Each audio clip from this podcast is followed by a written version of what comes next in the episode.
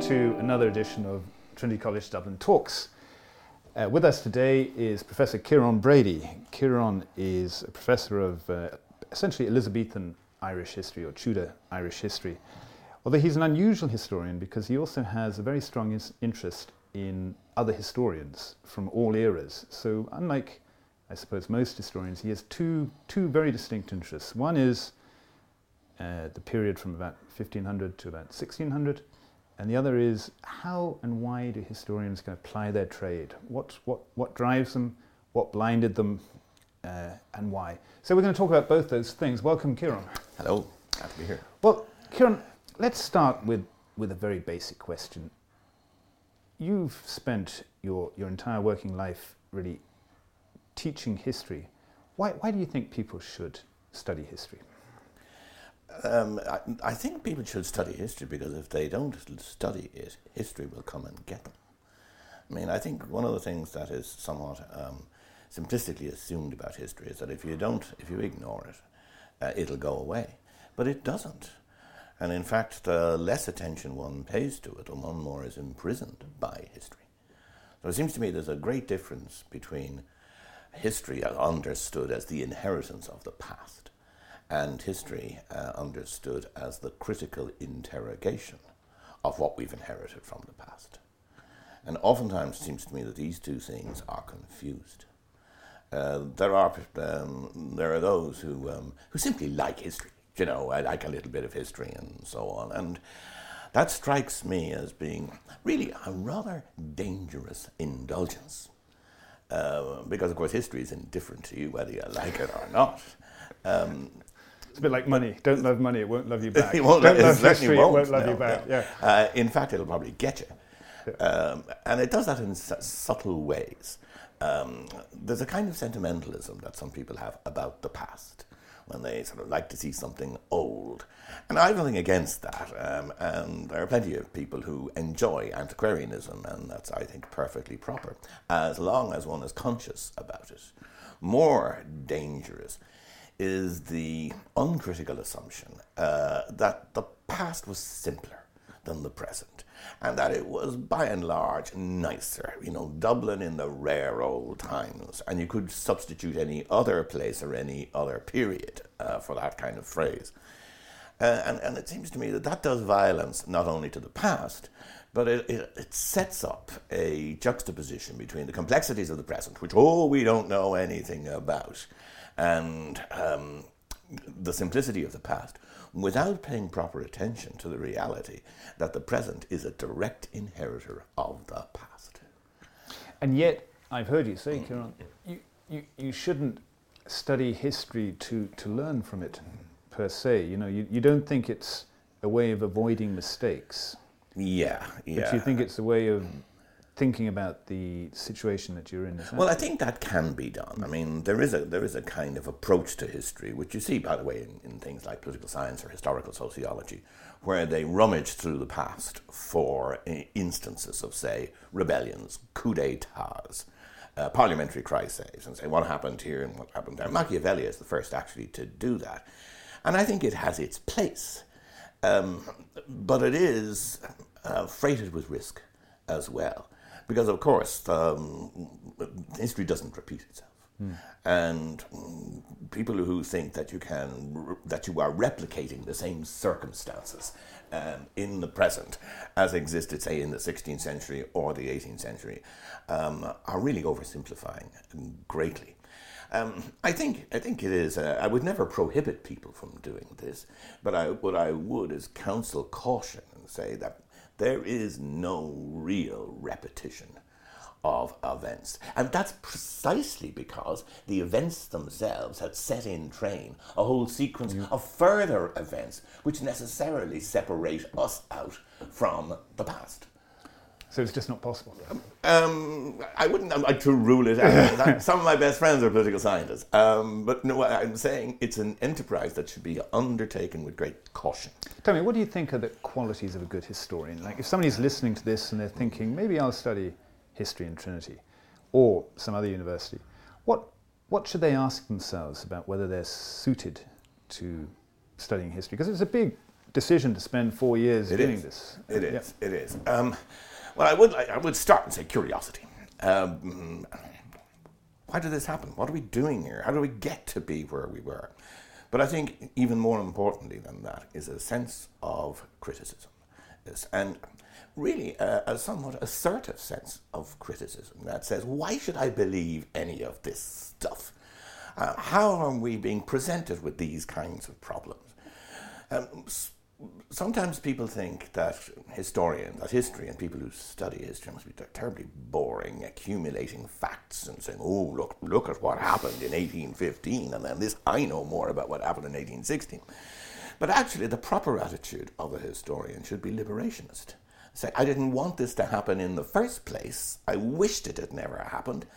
Uh, but now that it has happened, how are we going to deal with it?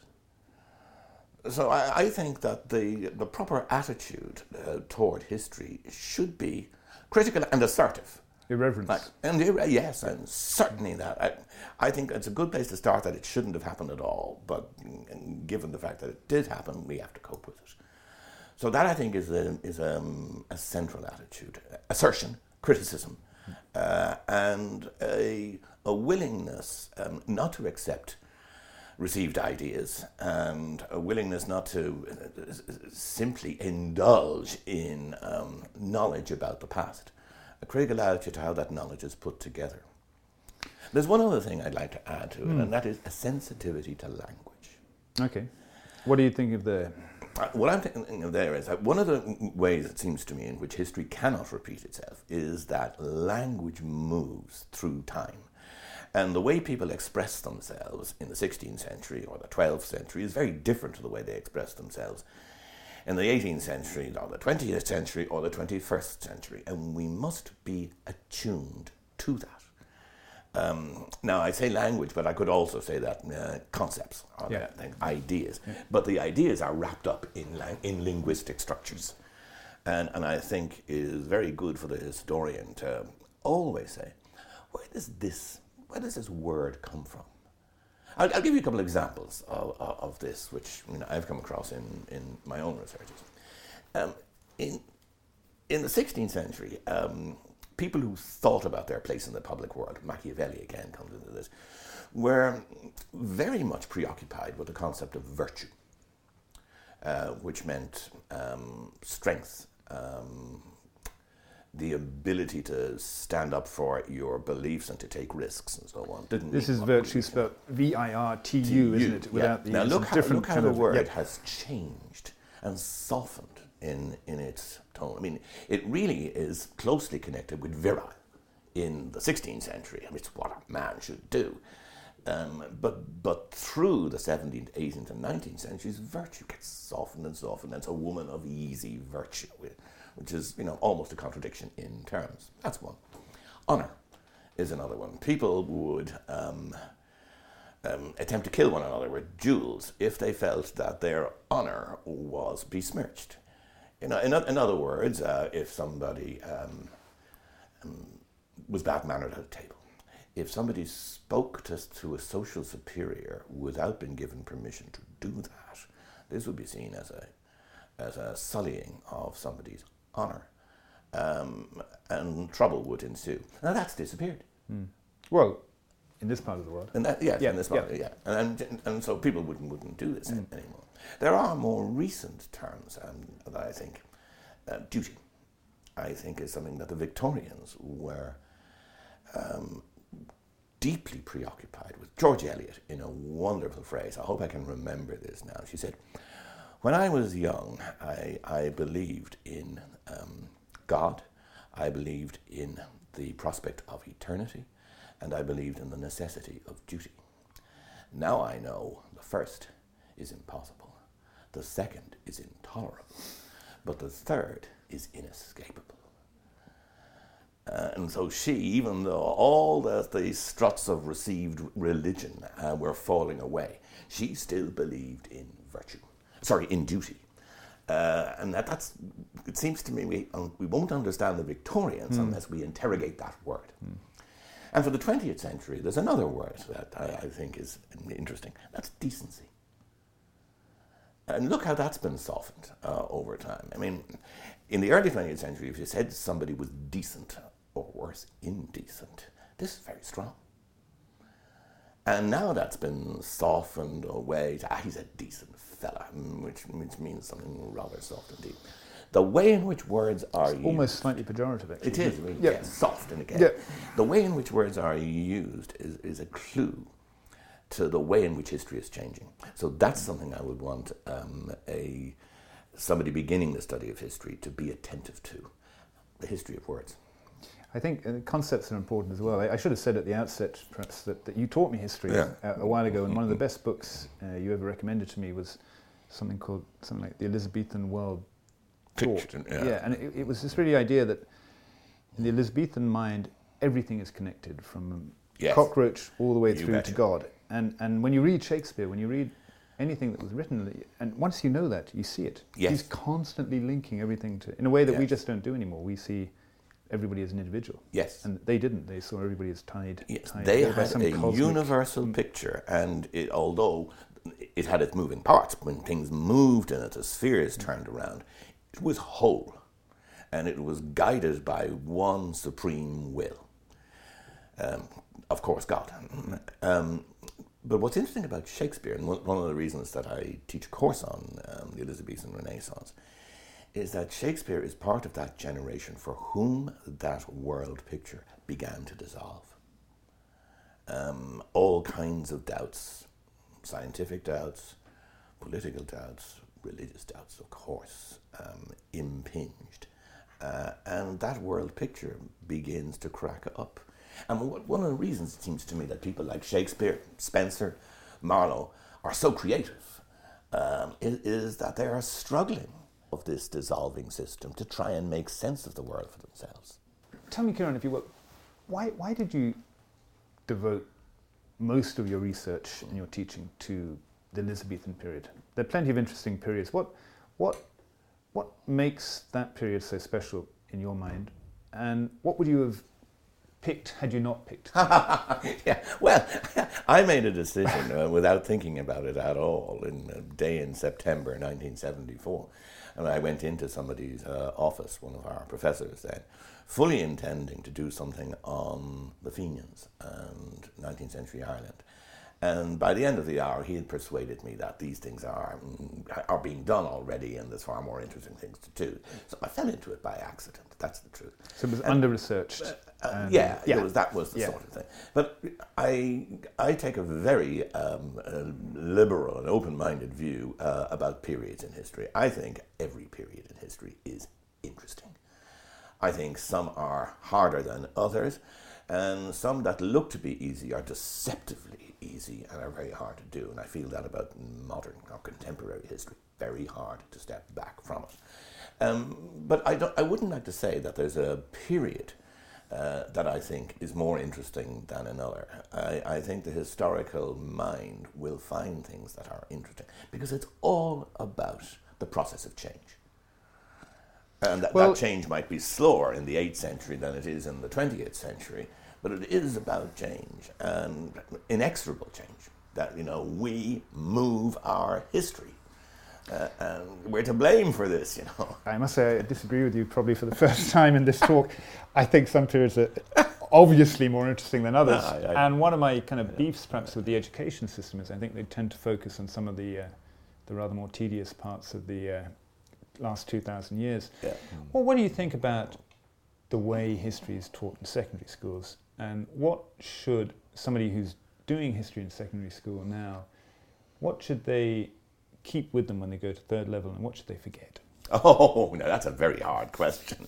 Um, uh, first of all, I think the um, teaching of history, certainly in the senior cycle, has uh, improved greatly with the recent curriculum, which I'm happy to say I'm very, very involved with. I'm not responsible for it, but I, I, I found it a great experience and I learned a great deal from my colleagues who are working on that.